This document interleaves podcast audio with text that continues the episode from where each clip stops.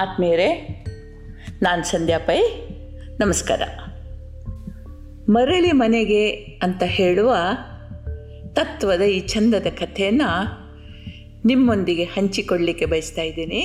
ಪ್ರಾಚೀನ ಕಾಲದಲ್ಲಿ ಜಪಾನ್ ದೇಶದಲ್ಲಿ ಮುರಿಂಜಿ ಅನ್ನುವ ಚೈತ್ಯ ಇತ್ತು. ಚೈತ್ಯ ಅಂತಂದರೆ ಬೌದ್ಧ ಸನ್ಯಾಸಿಗಳು ವಾಸ ಮಾಡುವ ಮಠ. ಅಲ್ಲಿ ನಡೆದ ಕಥೆ ಅಂತ ಹೇಳ್ತಾರೆ. ಒಂದು ಸಲ ಆ ಚೈತ್ಯಕ್ಕೆ ಯಾರೋ ಒಬ್ಬರು ಹಿತ್ತಾಳೆಯ ಕೆಟ್ಲಿಯನ್ನು ತಂದುಕೊಟ್ರು. ಕೆಟ್ಲು ಅಂತಂದರೆ ನೀರು ಬಿಸಿ ಮಾಡಲಿಕ್ಕೆ ಇದನ್ನು ಉಪಯೋಗಿಸ್ತಾರೆ. ನೀರು ಹಾಕಿ ಒಲೆ ಮೇಲಿಟ್ಟರೆ ಅದು ಕುದೀತದೆ, ಅದಕ್ಕೊಂದು ಹಿಡಿ ಇರ್ತದೆ. ಈಗ ನಾವೆಲ್ಲ ನೋಡಿದ್ದೀವಿ ಕೆಟ್ಲನ್ನು. ಇದು ಜಪಾನ್ನಲ್ಲಿ ಟೀ ಮಾಡಲಿಕ್ಕೆಲ್ಲ ತುಂಬ ಉಪಯೋಗಿಸ್ತಾರೆ. ಅವರು ಅದನ್ನು ತೊಳೆದು ನೀರು ತುಂಬಿಸಿ ಒಲೆ ಮೇಲಿಟ್ಟರು ನೀರು ಕೊತ ಕೊತ ಅಂತ ಕುದಿಯೋಕ್ಕೆ ಶುರುವಾಯಿತು. ಆವಾಗ ಒಂದು ವಿಚಿತ್ರ ನಡೀತು. ಕುದಿತಾ ಇದ್ದ ನೀರಿನ ಕೆಟ್ಲಿ ಒಂದು ವಿಚಿತ್ರ ಪ್ರಾಣಿಯ ರೂಪ ತಾಳಿತಂತೆ. ಆನೆಯ ಸೊಂಡಿಲು, ನರಿಯ ಬಾಲ, ಇಲಿಯ ಕಾಲು, ಗೂಬೆಯ ಕಣ್ಣು, ಮೈ ತುಂಬ ಮೊಲದ ಮೈಯಂತಹ ನುಣುಪು ರೋಮ ಇದ್ದ. ಇಷ್ಟಿದ್ರೂ ಒಳ ಮೈ ಗಡಸು ಹಿತ್ತಾಳೆಯದಾಗಿದ್ದ ಒಂದು ಪ್ರಾಣಿಯಾಗಿ ಬದಲಾಯ್ತಂತೆ. ಇದನ್ನು ನೋಡಿ ಭಿಕ್ಷುಗಳಿಗೆ ಅಚ್ಚರಿಯೋ ಅಚ್ಚರಿ, ಇದೆಂಥ ವಿಚಿತ್ರಪ್ಪ ಅಂದ್ಕೊಂಡು ಹಿಡಿಲಿಕ್ಕೆ ಹೋದರೆ ಅದು ಹಾರಿ ಅಟ್ಟದ ಮೇಲೆ ಕುಳಿತುಕೊಂಡಿತ್ತು. ಅಲ್ಲಿ ಕೈ ಹಾಕಿದವರ ಕೈ ಕಚ್ಚಿ ರಂಪ ಮಾಡಿತು ಕಡೆಗೆ ಹಾಗೂ ಹೀಗೂ ಬಲು ಕಷ್ಟದಿಂದ ಅದನ್ನು ಹಿಡಿದು ಒಂದು ರಟ್ಟಿನ ಪೆಟ್ಟಿಗೆಯೊಳಗೆ ಹಾಕಿ ಬಾಯಿ ಮುಚ್ಚಿ ಹಗ್ಗದಿಂದ ಕಟ್ಟಿ ಊರ ಹೊರಗಿನ ಕಸದ ರಾಶಿಗೆ ಎಸೆದು ಬಂದು ಕೈ ತೊಳೆದುಕೊಂಡ್ರಂತೆ ಭಿಕ್ಷುಗಳು. ಅಂದರೆ ಅದರಿಂದ ಬಿಡುಗಡೆ ಹೊಂದಿದ್ರು ಅಂತ. ಕಸದಿಂದ ರಸ ಹೆಕ್ಕುವನೊಬ್ಬ ಇದ್ದ. ಅವನು ಕಸ ಹೆಕ್ಕಲಿಕ್ಕೆ ಅಂತ ಹೇಳಿ ಕಸದ ರಾಶಿ ಹತ್ರ ಬರುವಾಗ ಒಂದು ರಟ್ಟಿನ ಡಬ್ಬ ಗುಡುಗುಡು ಗುಡುಗುಡುಗು ಶಬ್ದ ಮಾಡ್ತಾ ಇತ್ತು. ಇಷ್ಟು ಭದ್ರವಾಗಿ ಬಾಯಿ ಮುಚ್ಚಿರೋದು ನೋಡಿದರೆ ಬಹುಮೂಲ್ಯವಾದದ್ದೇನೋ ಇರಬೇಕು ಅಂತ ಯೋಚಿಸಿ ಅದನ್ನು ಮನೆಗೆ ಎತ್ಕೊಂಡು ಬಂದು ಬಾಯಿ ತೆಗೆದ್ರೆ ಒಳಗಿದ್ದ ಕೆಟ್ಲಿ ಹಾರಿ ಒಳಗೆ ಬಂತಂತೆ. ಗುರುಗುಟ್ತಾ ಸುತ್ತಮುತ್ತ ನೋಡಿತು, ಕಸ ತಂದವನಿಗೆ ಆಶ್ಚರ್ಯವೋ ಆಶ್ಚರ್ಯ, ಅವನ ಹೆಂಡತಿ ಅಂತೂ ಮೂರ್ಛೆ ಹೋದ್ಲು. ಇಬ್ಬರು ಬುದ್ಧಿವಂತರು ಮಾತ್ರ, ಈ ಕೆಟ್ಲಿಯಿಂದ ತಾವು ಹೇಗೆ ಲಾಭ ಗಳಿಸ್ಬೋದು? ಅಂತ ಯೋಚನೆ ಮಾಡಿದರು.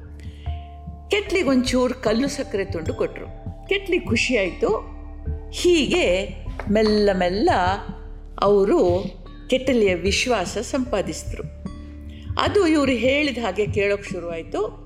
ಮೆಲ್ಲ ಮೆಲ್ಲ ಇವರು ನಾಲ್ಕು ಮಂದಿಯ ಮುಂದೆ ಕೆಟ್ಲಿಯನ್ನಿಟ್ಟು ಅದು ಕುಣಿಲಿಕ್ಕೆ ಹೇಳೋದು, ಲಾಗ ಹಾಕೋಕೆ ಹೇಳೋದು ಎಲ್ಲ ಮಾಡಿದ್ರು. ನೋಡ್ತಾ ಇದ್ದವರಿಗೆ ಭಾರಿ ಖುಷಿಯಾಯಿತು. ಅವರು ಚಪ್ಪಾಳೆ ತಟ್ಟಿದ್ರೆ ಕೆಟ್ಲಿ ಖುಷಿಯಾಯಿತು. ಅವರು ದುಡ್ಡು ಕೊಟ್ಟಾಗ ಈ ದಂಪತಿಗಳಿಗೆ ಖುಷಿಯಾಯಿತು. ಹೀಗೆ ಹೆಚ್ಚು ಹೆಚ್ಚು ಸಂಖ್ಯೆಯಲ್ಲಿ ಜನ ಇದನ್ನು ನೋಡ್ಲಿಕ್ಕೆ ಬಂದರು. ಇವರು ಕೂಡ ಆಗಾಗ ಅದನ್ನು ಶಹರಕ್ಕೆ ತಕೊಂಡು ಹೋಗ್ತಾ ಇದ್ರು. ಕೆಟ್ಟಲಿನ ಖ್ಯಾತಿಯೊಂದಿಗೆ ಕಸ ಹೆಕ್ಕುವವನ ಜೇಬು ಭರ್ತಿಯಾಯಿತು ಕಡೆಗೊಂದು ದಿನ ಇದರ ಖ್ಯಾತಿ ರಾಜನವರೆಗೂ ತಲುಪಿತಂತೆ. ಇದರ ಆಟ ನೋಡಿದ ರಾಜ ಭಾರಿ ಖುಷಿಪಟ್ಟ, ಇದು ತನ್ನೊಂದಿಗಿರಲಿಕ್ಕೆ ಯೋಗ್ಯ ಅಂತ ಹೇಳಿ ಆ ಕಸ ಹೆಕ್ಕೋನಿಗೆ ಕೈ ತುಂಬ ದುಡ್ಡು ಕೊಟ್ಟು ಅದನ್ನು ಕೊಂಡ್ಕೊಂಡ. ಒಂದು ದಿನ ಅವನಿಗನ್ನಿಸ್ತು, ಈ ಕೆಟ್ಲಿಯನ್ನು ನೋಡಿ ನೋಡಿ ಸಾಕಾಯಿತು, ಇದರಲ್ಲೇನು ವಿಶೇಷ ಇಲ್ಲ. ಇದನ್ನು ಸದಾ ಧ್ಯಾನ, ಜಪ, ತಪಗಳಲ್ಲಿ ನಿರತರಾಗಿರುವ ಭಿಕ್ಷುಗಳಿಗೆ ಕೊಟ್ಟರೆ ಹೇಗೆ? ಯಾಕೆಂತಂದರೆ ಅವರಿಗೊಂಚೂರು ಮನರಂಜನೆ ಆದರೂ ಆಗ್ತದೆ, ಸಂತೋಷ ಸಿಗ್ತದೆ ಅಂತ ಹೇಳಿ ತನ್ನ ಗುರುಮುಟವಾದ ಮುರಿಂಜಿಗೆ ಇದನ್ನು ಕಳಿಸ್ಕೊಟ್ಟ ಅಂದರೆ ಅದು ಎಲ್ಲಿಂದ ಬಂದಿತ್ತೋ ಅದು ಅಲ್ಲಿಗೆ ಹೋಯಿತು. ನಾವು ಕೂಡ ಕೆಲವು ಗುಣ ಸ್ವಭಾವಗಳನ್ನು ಹೊತ್ತುಕೊಂಡು ಬರ್ತೀವಿ. ಜಗತ್ತು ನಮ್ಮನ್ನು ಪಳಗಿಸ್ತದೆ. ಪ್ರೇಮ, ಕಾಮ, ಧನ, ಅಧಿಕಾರ ಇನ್ನೇನೇನೋ ಆಮಿಷಗಳಿಂದ ಲಂಗು ಲಗಾಮಿಲ್ಲದೆ ಅದು ಸಿಕ್ಕಿದಾಗ ಕುಣಿತೀವಿ, ಸಿಗದೇ ಇದ್ದಾಗ ಸುಮ್ಮನೆ ಕೂತ್ಕೊಳ್ತೀವಿ. ಆದರೂ ಅದರ ಆಸೆ, ಅದರ ಸ್ವಭಾವ ನಮ್ಮನ್ನು ಬಿಟ್ಟು ಹೋಗೋದಿಲ್ಲ. ಕಡೆಗೇನಾಯಿತು?